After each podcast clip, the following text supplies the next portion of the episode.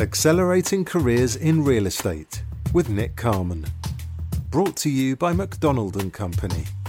The Accelerating Careers in Real Estate podcast is now supported by the Urban Land Institute. To find out more about becoming a member, please follow the link in the show notes, remembering to quote the promo code ACRE to take advantage of all the benefits of our partnership.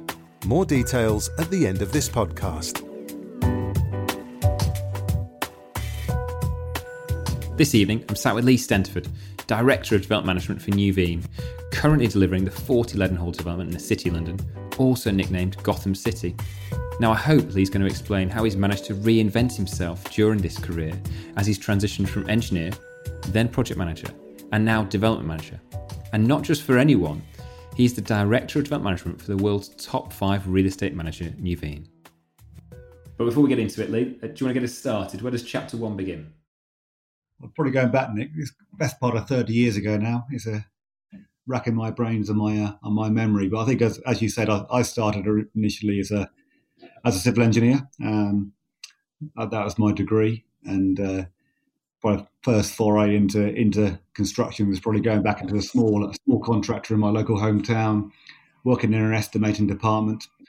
And then through my university career, I was sponsored at university by Hochtief, a German contractor, and spent 15 months with them um, on a on a major roads project in Plymouth, learning on-site engineering, and then on from that, sort of moving sort of post post graduation, uh, working for a small uh, regional contractor down in Exeter, uh, working on a range of building and uh, civil engineering projects, and saw a year year in a design office, working towards my chartered engineering uh, status. So all of that was generally based locally within within Devon on relatively small projects. And I think probably what I did crave from my uh, 12 months on a on a relatively major project in Devon was that kind of a large project experience. Was was kind of where I where I wanted to see myself going. Uh, so going back 20 years ago now, sort of coming to the end of my official sort of uh, training period, I moved again back to to work on a major road scheme in uh, London, and that was predominantly to get onto some major project um, work as opposed to some sort of smaller scale project work. In those in those early days, do you remember what was it about engineering? What what got you attracted to uh, to engineering? Um, I I'd, I'd, always been interested in building stuff. I suppose in terms of uh, being outside, constructing things, planning things, designing things. Um, from a, from a young age, really. Uh, my my father worked in construction and sort of a mechanical plant, etc. And it kind of got me interested, I suppose. And I'd always been at school, probably maths, physics, sort of those sort of physical sciences was always kind of a uh, of interest. So it probably wasn't until I was probably 16, 17 that kind of I, I appreciated what civil engineering was and kind of put sort of two and two together and thought, well, that sort of lends itself towards what I'm interested in and and uh, sort of my academic skills, I suppose. So and at that time, in, those sort of early few years of your career, you know, where did you th- where do you think that was going to take you?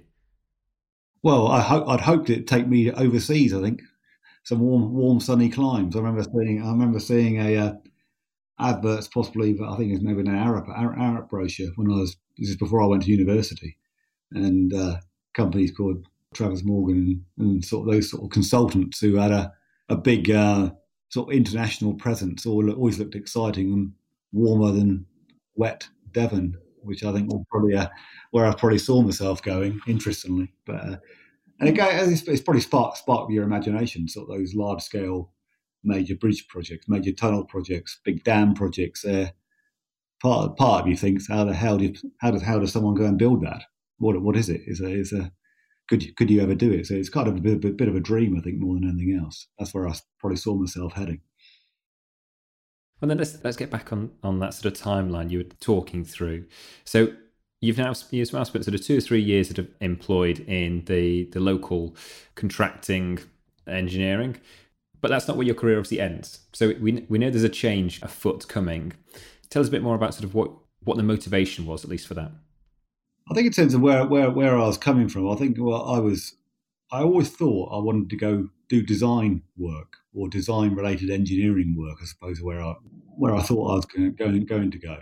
And when I first came to London, that's where I, that's what I was employed with. I was, I was, employed in temporary works design from for a major contractor on a major road scheme, and I think sometimes you don't necessarily see what your own skills are. Other people can see the skills in you that you don't sometimes see yourself.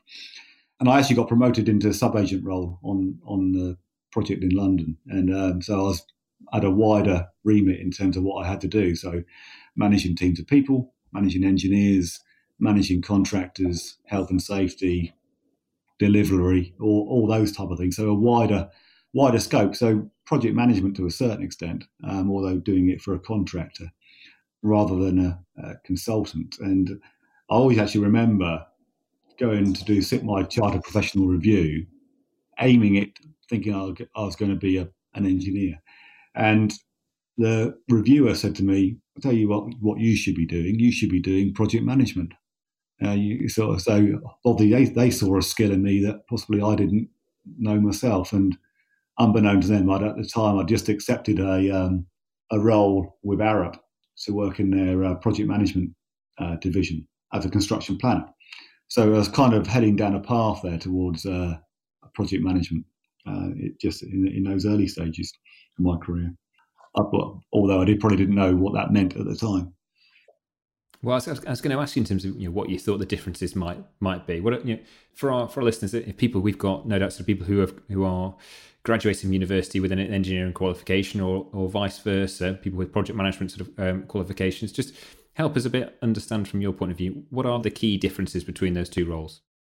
Uh, I think project management predominantly is about people, in my in my view, understanding people, listening to people, managing those people and to, to get to get something done. I think engineering is possibly quite a lot. Some engineering is very very very focused, um, just in the detail of getting solving the technical problem. Quite often, the, the problem is not necessarily the technical issues. You can normally solve those technical issues. It's actually whether it's getting a political buy-in or stakeholder buy-in to a, a solution, whether it's funding a solution, those are the things that actually get things done eventually once they're resolved. So it's, uh, it's, it's, about, it's about the people. It's about getting people to buy into the ideas. I think is is driving it and making sure it all pulls together. I think the, the, the project management role is a kind of a the linchpin um, of it all. Who gathers gathers all those stakeholders together, gathers gathers all the, the key elements of that project and drives it forward. Is a, is what I'd say. It's a lot wider, a lot wider role jack of all trades, probably. or politician. Yeah, or a politician. Yeah, it's politicians if a good. Uh, okay, so with the the Arup opportunity, I think sort of comes in sort of about five years after after you graduated, haven't you? How easy was it then to to land that role with uh, with Arup and having having come then from a more of a regional sort of contracting background? When I was at university, I had an interview with Arup, and I didn't get the role. I didn't get the role with Arup at the time. I, remember going to the, for the interview, and the interview was in a in a project office for uh, the, a mass transit scheme in Bangkok, and it just you know, I suppose it goes back to that point where you're looking at those overseas projects, those exciting warmer climes, and it, it really sparked an interest in me. And I always said to myself, if I get the opportunity to work for Arup, I'm going to take it because it just it just appealed to me. And obviously, I've been I've worked on smaller projects, but I'd had a bit of major project experience in my year out, and also for the last eighteen months or so being in London working on a major project. And uh, I think Arup predominantly are known as their sort of technical engineering sort of expertise, I suppose, globally. Um, but they do have a project management division, and I saw an advert, which is an odd thing to see these days, an, an advert in a magazine for a, a role with them working as a construction planner. And bearing in mind I was working for a contractor, I'd done a bit of planning myself. I thought I'd, I'd give it a go and apply for it, and uh, went for a couple of interviews and eventually got got the offer. So I had to be uh, good to my word, and I think I was getting to the stage then I was sort of looking at my long term prospects where I wanted to take it, and whether you're going down a consultancy role or a a contracting role. And I thought to myself, I probably want to try a bit of consulting role. It felt a bit uh, sort of more comfortable, maybe. Uh, a little less rough and ready around the around the around the sides at the time, and uh, something that probably appealed to me at that at that time in my life. And uh, so I decided to I took took the role with Arup, and I worked in their uh, project management division in London. And uh, I suppose that's at the time. Is that, that's kind of where I, where I started getting into more sort of consultancy project management, if you call it. So against at that time, uh, you've made you're making this transition now from sort of contracting en- engineer into consultancy project manager. What lessons were you learning? What mistakes did you uh, did you make in those early days? As a contractor, I suppose you, it's a it's a little less political, I suppose, as than working for a consultant. And uh, I've probably learned quite a few. You kind of know you got you're dealing with a lot of different different people when you're as a consultant. And I think that's probably the, the, the biggest lesson I had to I had to learn and kind of when to when to keep quiet, when to say things, what to say, who to say it to. I remember remember a few uh, occasions or sort of putting your foot in it or saying the wrong thing to the wrong person or someone misinterpreting it what you what you were trying to say. So I think I'm trying to certainly a few mistakes along the way there. I think uh, Nick in terms of uh, putting my foot in it, but you, you kind of you kind of learn as, as, as you go. Um, you mean sort of having to learn your p's and q's from being a hairy ass builder? Is that is that what we mean? Uh, a little bit like that, yeah. yeah sometimes it's a, when you're building something, it's, it's, it's, fact, it's factually that's, that's what's got I've got to do to get it done. But I suppose in a wider, with a wider audience with different views, different interests, different needs, you you need to temper that message sometimes, and, and rein it rein it back a bit, or uh, maybe say it in private to someone that you, you, you don't necessarily want to air in air in public. So. Okay, well let's well, let's talk about some of the projects then, because I think you mentioned that's definitely one of the uh, the drivers this time about, about that that interest in working in larger projects. You know, that's what's driven then the you know this sort of this Devon boy into, into the big city. Was that the case? Definitely, I think I think I always always remember sitting when I was working in Devon. I wasn't unhappy there. Obviously, I grew up grew up there, and all my family are down there. I wasn't unhappy there, but there was something that's probably driving me to say, "Yeah, I want to go in a."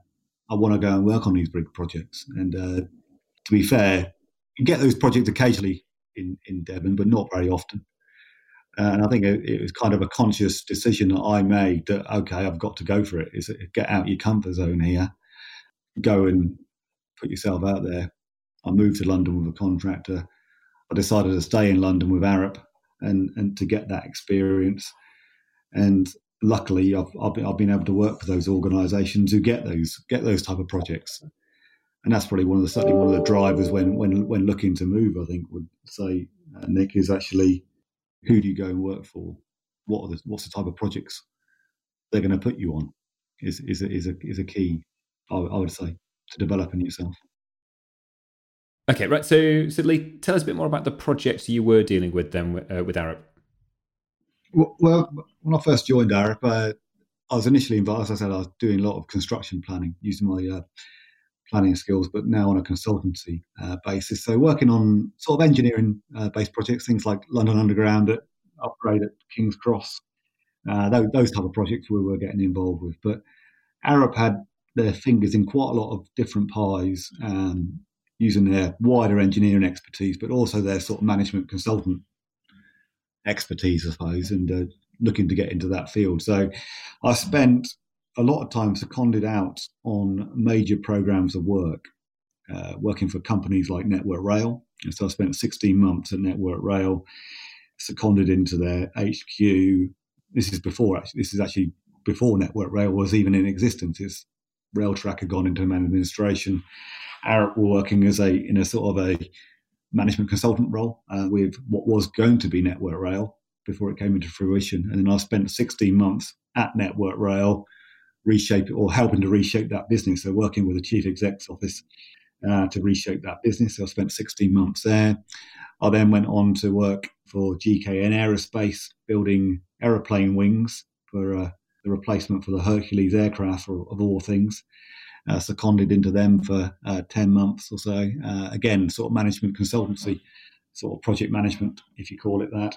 And I spent another 15 months at the Department of Health, uh, reshaping their what they call arm's length bodies. So people, things like NHS blood and transplant, those, those type of businesses.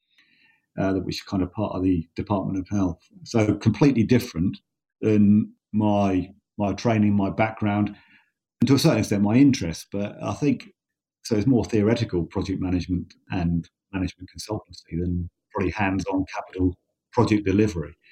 But I wouldn't say a, it was a bad thing because I think you do learn a lot by sometimes stepping out that comfort zone, seeing things from a different perspective, understanding how different businesses operate, sort of the, the decisions businesses have to take. So I think it certainly broadened my experience and my knowledge, and probably has helped shape some of my thinking in in, la- in latter years, I suppose, to uh, how how I think, how I operate. So it wasn't wasn't necessarily a uh, a bad thing, but I've probably got to the end of that period where I've been seconded for three quarters of my time with the, with the business, and the reason for joining that business to work was work on sort of those high high profile engineering projects, which I wasn't necessarily working on anymore, and uh, it was kind of then at that point sort of a, a decision time do I do I stick with this, or do I do do I go back to some sort of more hands-on capital project delivery? Was was was kind of my thinking at the time. So after about after about five years working for Arup. I want to ask you a quick question about about that being the secondee because you know in in my seat you know, I get I get an awful lot of people who are in a consultancy environment who are considering you know, what what next and and many of them believe that the key for them to do that is they need to get themselves out of the office. They need to get themselves sat in a client's office in a, on a secondment situation. Now you did that three times Arup. Were there any sort of unintended consequences? Were there any sort of downsides to doing that? I think what well, I think as a, as a downside, I think the key the key downside, as I see it, depends on how long you do it for. Um, there's always that risk that you go native, and either either go and work for that business, which is always working as a consultant. That's always a always a dilemma. I think seconding people in that people could go and go native and go and work for them directly. Um, but I think there's also another, another, downside. You kind of, if you were looking to develop in that business, or say Arup in my instance, you, if you were trying to develop within that business, it's very difficult because the people who are running that business don't necessarily see what you're doing day to day. So I was getting my, my appraisals were actually under, undertaken by my people I was working for in those in the other businesses, not So you don't really get the exposure within the business you're working at. You get the exposure in someone else's business, and sometimes you're always always seen as a an external set of hands or a pair of hands. I suppose you don't really you're not seen as one of them, so you don't you, you kind of you kind of stuck between the two places and not you may not necessarily get the the development you're looking for. So as a quick timestamp, then I think we're about sort of 2005, 2006, haven't we? Um, and yeah. there's, there's, once more there's a there's a change coming, um, and I think you you uh, you sort of suggested in terms of why that might be about that about that drive to return back to to capital projects. But you maybe didn't join, I suppose, let's say, you know, having come from sort of Arup in terms of their reputation and their size, it wasn't a business that had a lot of similarities, I think, to, to Arup that you ended up choosing. Tell us a bit more about who uh, who you ended up joining, a bit more about as to why it was. So I think, uh, as you say, I at the time I was I was had a bit of dilemma. What what do I want to do here? Um, and I, as you said, I was pretty craving. My main interest was capital projects and physical delivery of things that you could actually see built or manufactured or made, so you could actually get some sense of achievement, I suppose. And at the time, Arup had given me the opportunity to go to Australia to continue sort of doing the management consultancy piece. And I was kind of in two minds. And someone approached me and said, How about going and talk? I think it's probably a recruitment consultant at the time. Said, How about going and talk to this business? And said, Second, second London Wall. Um, Those recruiters have got a lot to be sorry for. I do, yeah. But, uh, but likewise, they got a lot to, lot to be, uh, have helped me along the way quite a few times. So uh, uh, I think uh, I said, okay, well, I've never heard of them to be fair. Never heard of Second London Wall. Uh, partly because Second London Wall never used to publish themselves. They're sort of self-promoting, but you know they didn't have to do a lot of uh, branding and sort of corporate marketing, etc. And this is obviously long, a long time, probably before the internet took off as big as it was is now. To be fair, and it, it, well, I did, did do a bit of search on their website. And I thought, well, yeah, they've got some interesting projects there that they've they seem to work on. So I went to went to have a chat with the uh, managing director. So we had, we had, two managing directors. We had Martin Walker and we had Mike Blinker. So there was two joint managing directors. I'd have a chat with Martin, and it was probably the most off the wall conversation I've ever had in my life, and not how I'd probably expect a um, interview to go. I think he swore at me in the interview, not at me, but I kind of swore. And I thought, I've never been to an interview when someone's sworn sworn in the interview, which I found quite quite interesting. And um, so I actually went away, didn't take didn't take the offer there and then, um, but had two or three interviews with him over probably the course of a month, and uh, got to the end of it, and I thought it's a bit of a risk here. I like I like I like them. I like what they do. It's going to be sounds completely different than what I'm doing at the moment, but they do work on some decent projects. But kind of the sort of head and heart, I suppose, was sort of playing playing playing on my mind what, what I was going what I was going to do. And I got to the sort of the third interview. I went in and I decided, I'd probably decided because Arup had offered me the chance to go to Australia. I thought, well, I'll stay with Arup and I'll sort of stick with a tried and tested position at Arup. And I thought, I'm not going to tell him over the phone, I'll go and tell him face to face. So I went to see Martin again and I spent probably a half an hour speaking with him. And I told him at the end, right, I've decided not to go. I've, I've decided not to come. I'll, I'll, stay where I am. And he kind of, uh, he didn't break down, but he kind of uh, pleaded, pleaded with me, please reconsider. So I went, I went away for the weekend, and I uh, said to my wife, I said, well, I've got a choice here. I can go, go to Australia with Arup, or I can go and work for this outfit called Second London Wall, and uh, decided to go and work for Second London Wall, and the, the rest, to a certain extent, is history. And uh, that was 14. What do you 15. think he said? What, you, you, talked about sort of at the very start this about sort of you know the the career about the sunshine, these mega projects, and there it was potentially sort of being offered up by Arup. What did Martin Walker say? You know, it was going to it was going to get you down to. I, assume we were you down at the poultry at that time, and London weather for this sort of smaller, a much smaller smaller outfit with a uh, with a relatively sort of under the radar reputation. Yeah, I think uh, it wasn't even in poultry actually. I think we were, we were actually down at 10 Stratton Street, and the office we had there was uh, virtually in the basement. It was the darkest, dingiest place you could probably ever go to. Um, so, so a million miles away from this Australian dream. Yeah, it's probably a bit like a battery farm to a certain extent. um, but yeah, I think he, he, was it was Martin's personality. He, he was quite he had quite a compelling personality, and he had a very good. He's very persuasive, I suppose, to a certain extent, in an in an odd way he had a good way of convincing you to do stuff without over pressurizing you, if you, if you know what I mean. And he had a good way of getting a lot of lot out of people. And I think it was just him. Uh, he was just he was so different. I suppose there's a risk you I, I, thought I was willing to take. I was relatively young at the time. I didn't have any children. I didn't have huge great mortgage hanging over my head, sort of thing. So I, I, I could have taken I took the opportunity of well, if it goes wrong, it goes wrong. I'll take I'll take the chance on it, and uh, decided to go for it. Uh, I'm not sure. I don't think can, I can pinpoint anything, Nick, in terms of actually why why I wanted to go and do that.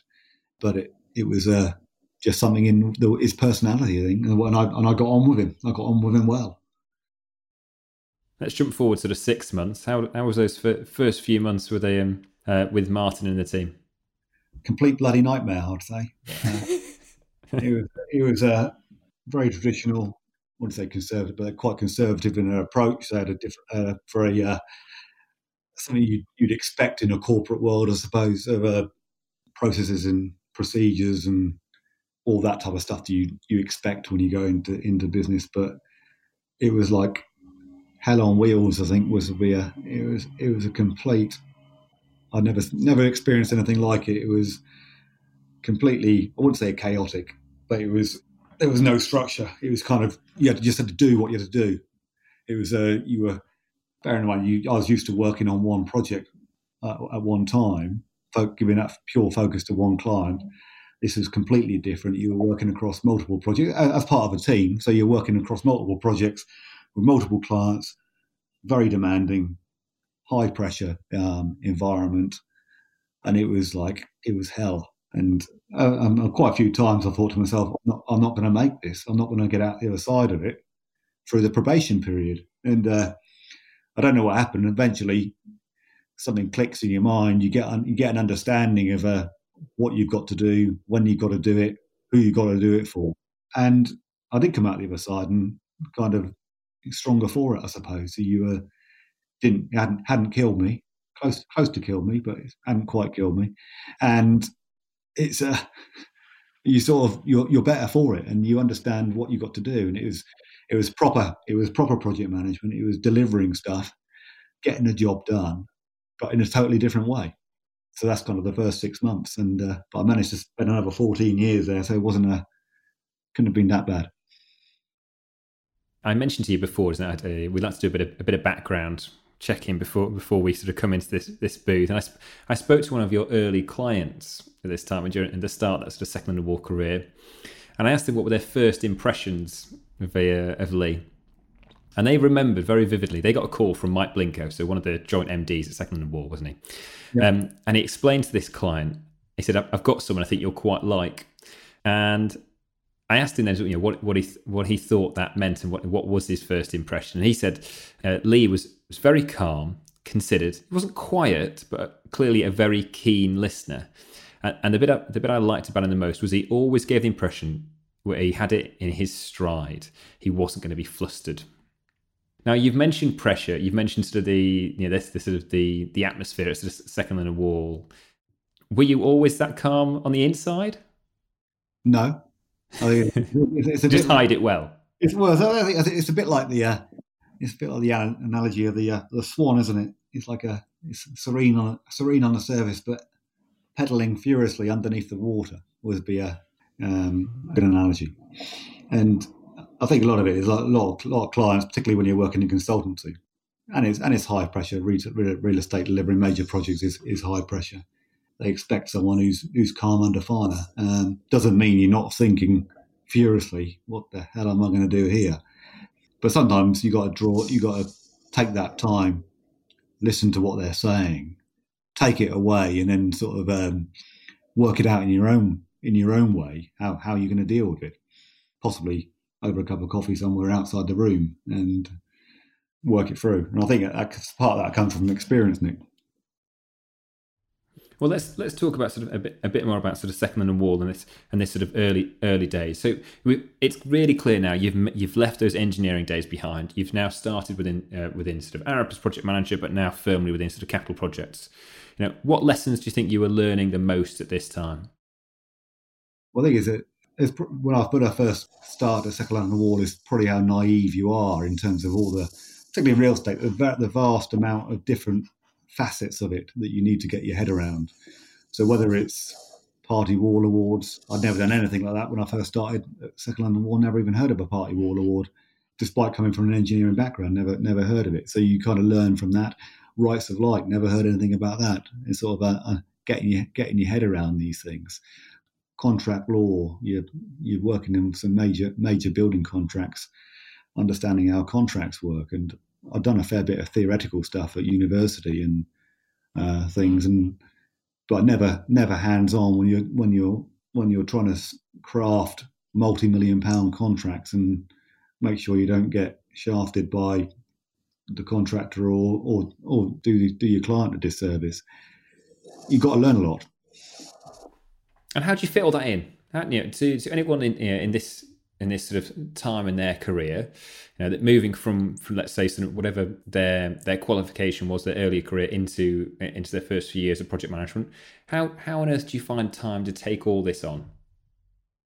I think a lot of it is actually you you got to learn. You kind of learn on the job. You got kind of got to show that or appear that you know what you're talking about without putting your foot in it. But a lot of it is listening, and obviously you've got a lot of experts around you, whether they're quantity surveyors, whether they're architects, whether they're engineers, whether they're lawyers, party wall surveyors, right?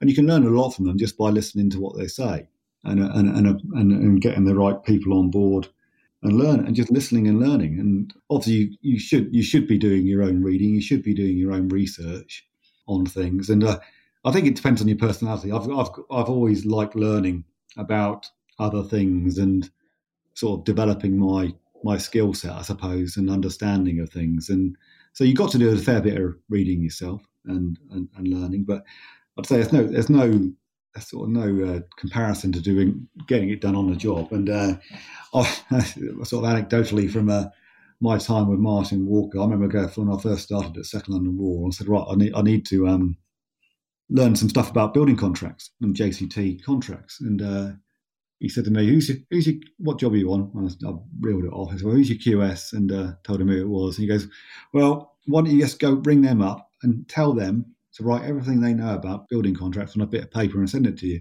because that's, that's, that's your learning.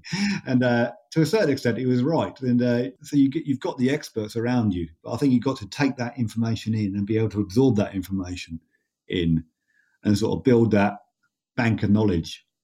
And without doing it on the job, you can you can read as many books as you want on it, but you've got to do it under fire, under pressure, in in the real world. I'd say, Nick. Well, now I think now's a, good time for me to ask because looking back, you you spent 15 years at Second London Wall, and you know we talked about it being sort of the that smaller outfit when you when you joined. But there's there's no doubt Second Second London Wall under sort of Mike Blinko and Mark Walker had had a reputation, and it's on one side that was, it was an outstanding reputation for its delivery, the quality of those projects, and punching well above its weight.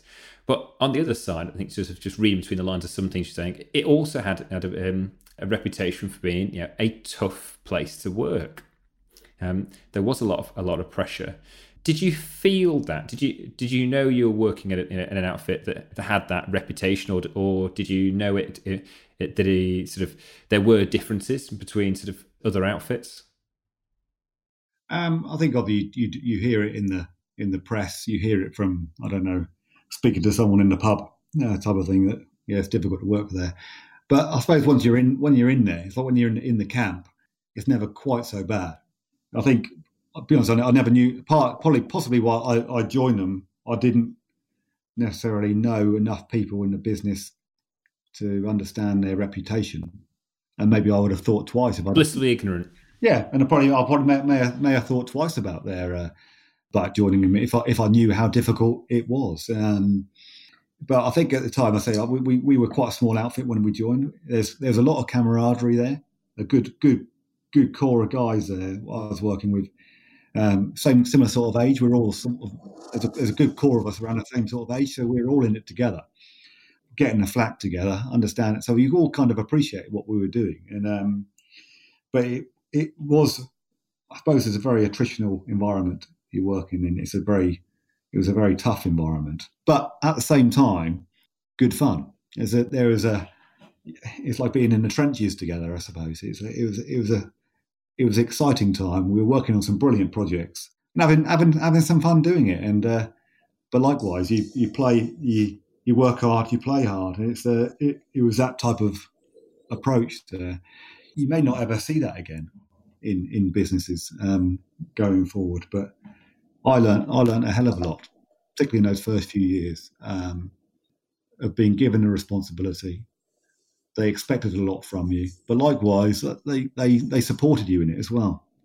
You weren't berated in front of an open forum type of thing. You may got berated back in the office, but in front of people, you were you were in it together. And um, but there, yeah, quite a few people fell by the wayside, I suppose, um, coming into it. And uh, I have a, a, number of chats with a number of my younger colleagues as they as they came on board, and they were probably the same same experience. They'd never experienced anything like it, I suppose, um, in their career to date.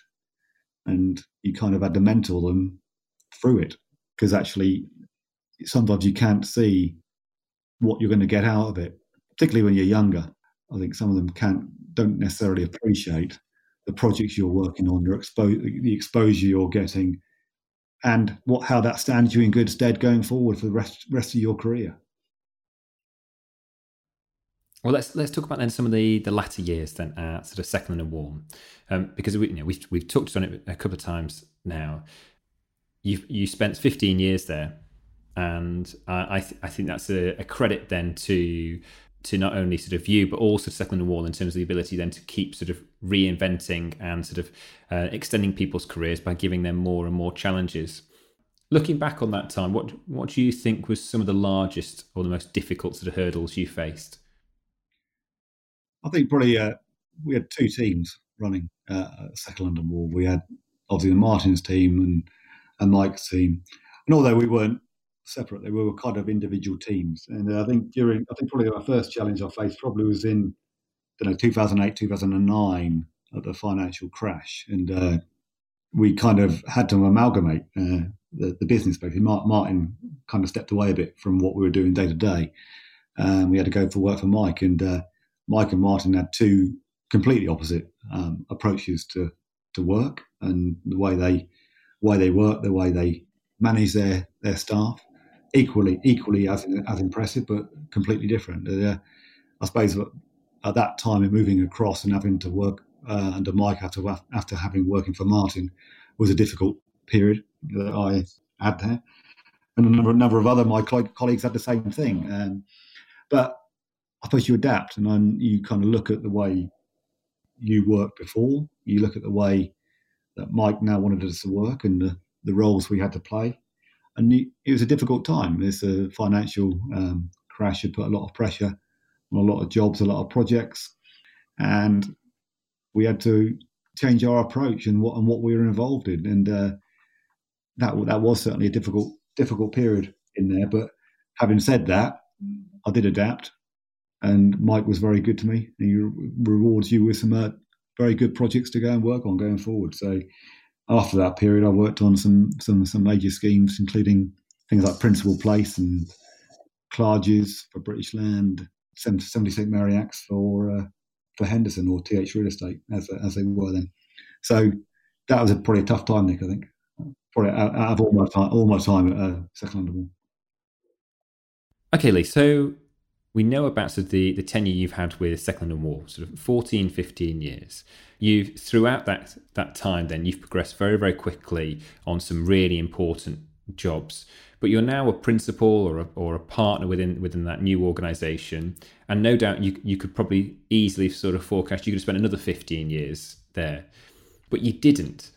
For the benefit of our listeners, you went to uh, to go and work for Nuveen, who were previously TIAA and, and Henderson, um, and a business you'd worked with for 12 or 13 years as, as a consultant.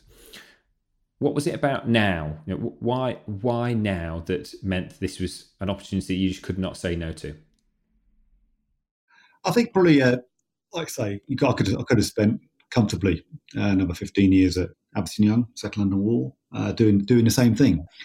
But it's like all things. I, am always uh, looking for the next challenge, I suppose, whether that's within Second London Wall or the business I'm working within, or professionally. Do you, do you need to do you need to be looking at something else? And I think there's a, there's a natural progressing, certainly from the Second London Wall days, to go to go for a client side role. I think because of the way you've worked closely with clients um, before, and I'd always said to myself, if I was, if I'm if I'm going to go somewhere, I'll go client side.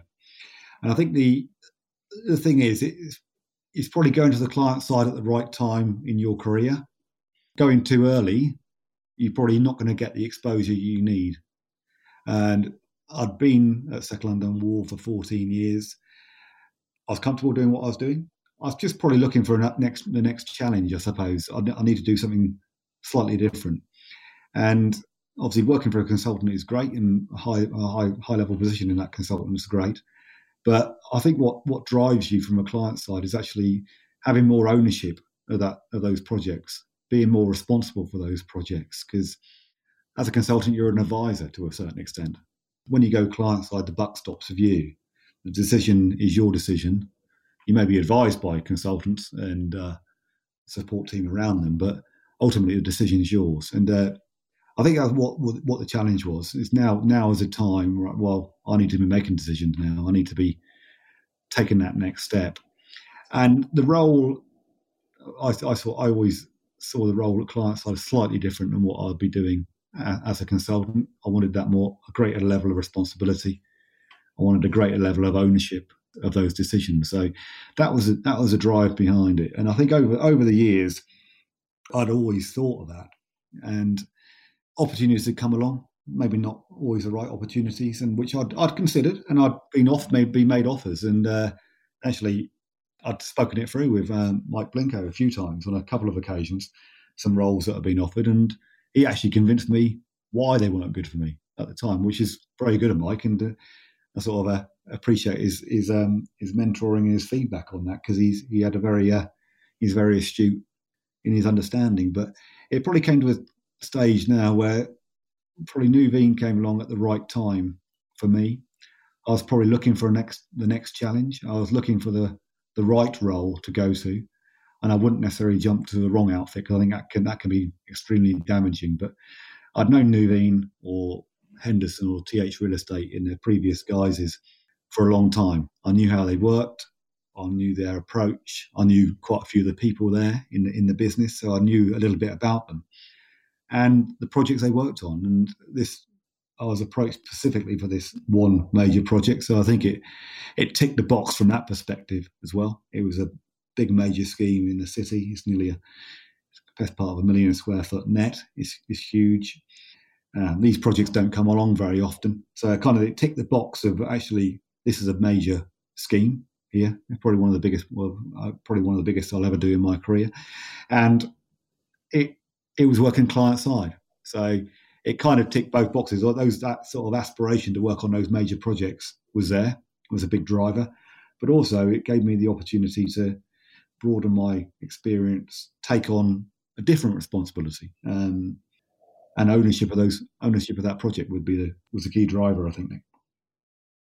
I think this is this is getting really interesting because having sort of spent, um, you've already made sort of one transition at the earlier part of your career. We talked about the engineering to project management, and now sort of having spent sort of we're about sort of the presumably sort of 25 years or more within within your career, it would have been really really simple then, wouldn't it, just to have, to have ridden that um, that learning curve within within project management. But you didn't. You did you did take the risk in order to to leave leave that behind and then make make another not only different employer but but into a into a different job than you've been asked to do before.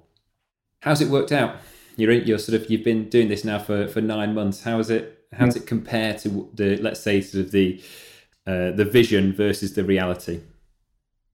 Well, I'll probably go back. Probably, if I'd known there was going to be a global pandemic when I resigned in December, I may I may have thought differently about it. But uh, I, I, I kind of was in it up to my neck to a certain extent when um, was I resigned. Was, I wasn't probably anticipating 2020 to be quite the year it turned out to be. Oh, but tell me that. I would have, I would have bought a lot more antibacterial and toilet paper before as well. I know.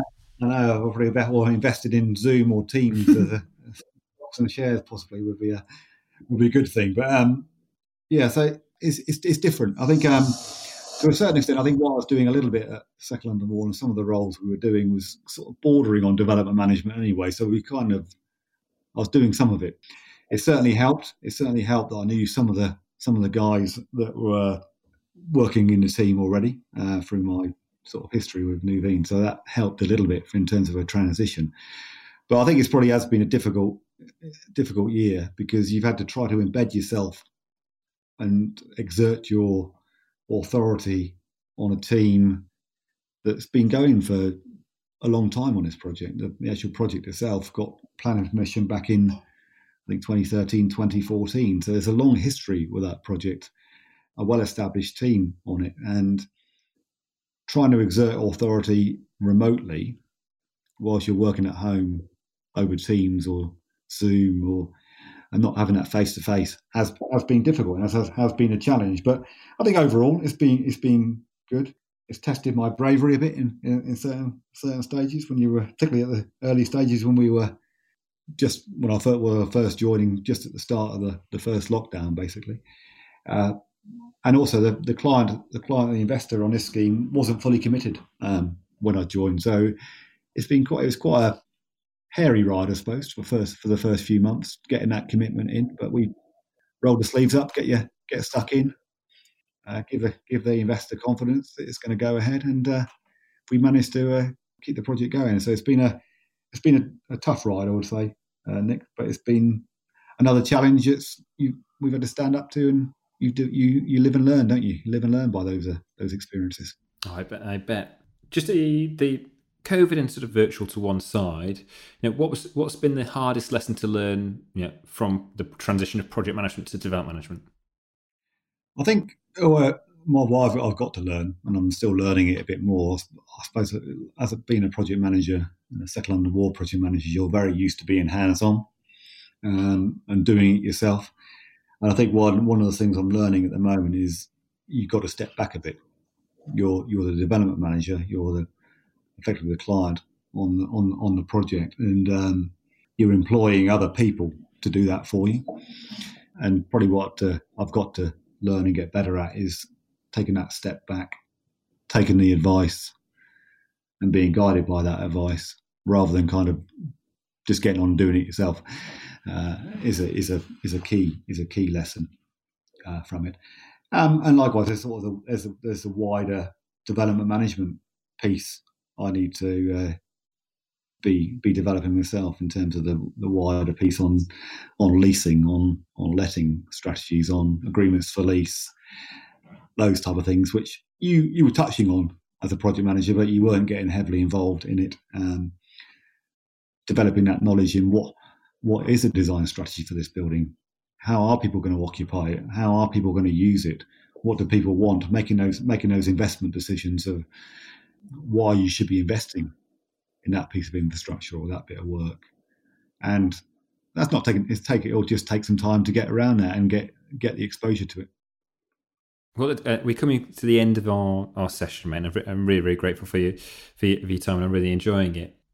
I normally end with sort of you know what's what's next, and you know we mentioned you know, you're you're you're nine months into into the role now with uh, with Nuveen, um, so I, I, wouldn't tease you with you know sort of saying you know where's where's your career going after after this, but but I am I am keen to see you know your thoughts on your own development, let's say over the next sort of five years, what what and what's what's that going to mean for you?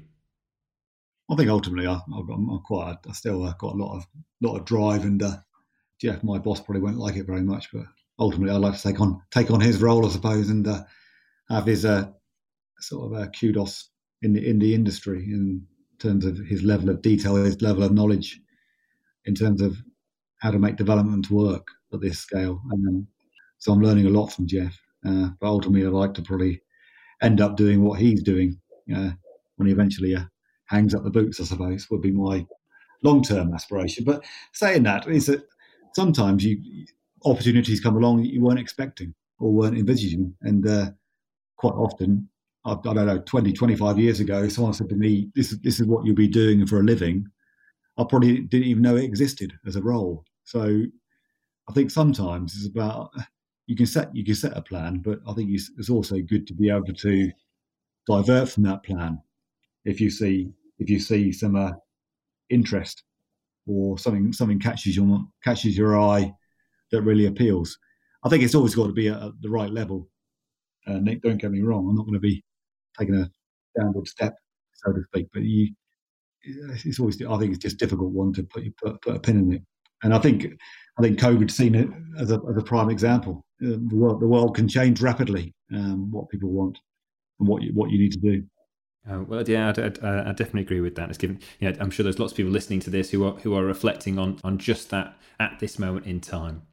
Um, Wally, thank you very much for your for your time. I've I've really really enjoyed that. Know, I think sort of our listeners, no doubt, can really sort of feel and have benefited from from this sort of curve that you've you've developed on, and and in many ways, sort of the you know that sort of let's say that that hunger for for learning and and development obviously hasn't hasn't diminished at all, mate. So thank you again for joining us. Thank you, Nick. Thanks for the time. The Urban Land Institute is the oldest and largest network of cross disciplinary real estate and land use experts in the world, with more than 45,000 global members. The ULI's ethos of personal development makes them an ideal collaborator on our podcast, and we encourage our listeners to learn more and become members by signing up at uli.org forward slash join, quoting the promo code ACRE. Thank you for listening.